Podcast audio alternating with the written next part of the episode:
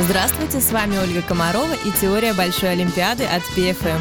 И сегодня я расскажу вам о горнолыжном спорте – Краткий ликбез. Если вы смотрите Олимпиаду, и там кто-то в обтягивающей форме спускается на горных лыжах с огромной скоростью, простите за тавтологию с горы, то будьте уверены, это горнолыжный спорт. Существующий с 1936 года в олимпийской программе, этот вид каждую Олимпиаду разыгрывает огромное количество наград. Очень зрелищный вид спорта, хотя бы потому, что проводится он в очень живописных предгорьях Гармиш-Партенкирхена, Картинут Ампецо и других непроизносимых городов.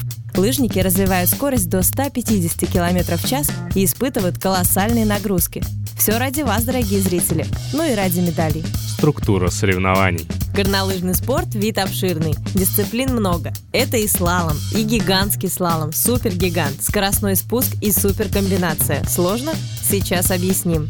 Что такое слалом, мы знаем с детства. Любой из нас катался на лыжах с горы, а когда становилось скучно просто скатываться, мы ставили палки на склоне и объезжали их. На Олимпиаде все серьезней. На спуске длиной 500 метров стоят ворота шириной 4 метра, разнесенные в разные стороны от центра.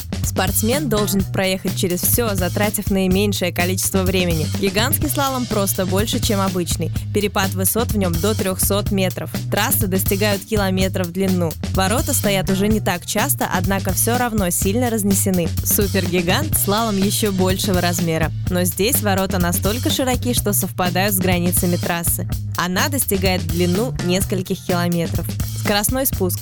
Название говорит само за себя. Никаких ворот, только трасса. Огромный перепад высот. До 1 километра. Спортсмены развивают скорость до 150 км в час, а при прыжках пролетают до 50 метров. Самый опасный и зрелищный вид программы. Суперкомбинация – это слалом плюс скоростной спуск. Этакое горнолыжное двоеборье. Дискриминации по половому признаку не наблюдается. Во всех видах выступают и женщины, и мужчины. Мировые лидеры.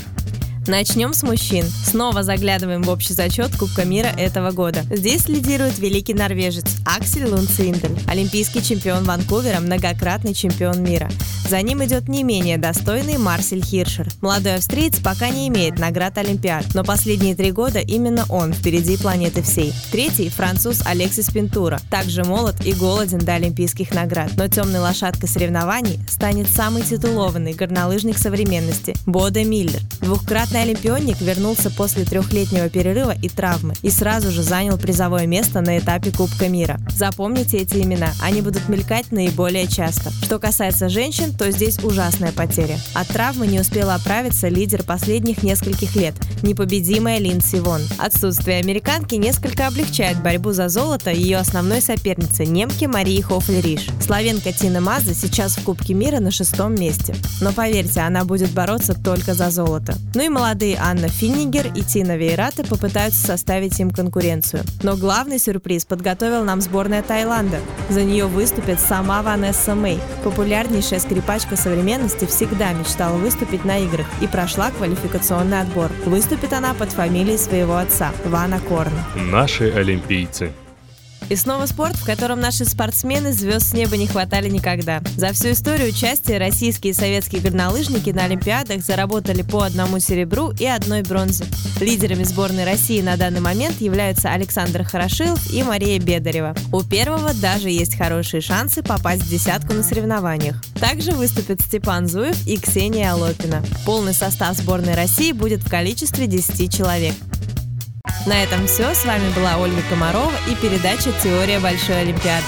Слушайте нас в группе ВКонтакте и в эфире радио PFM. Смотрите Олимпиаду сознанием дела.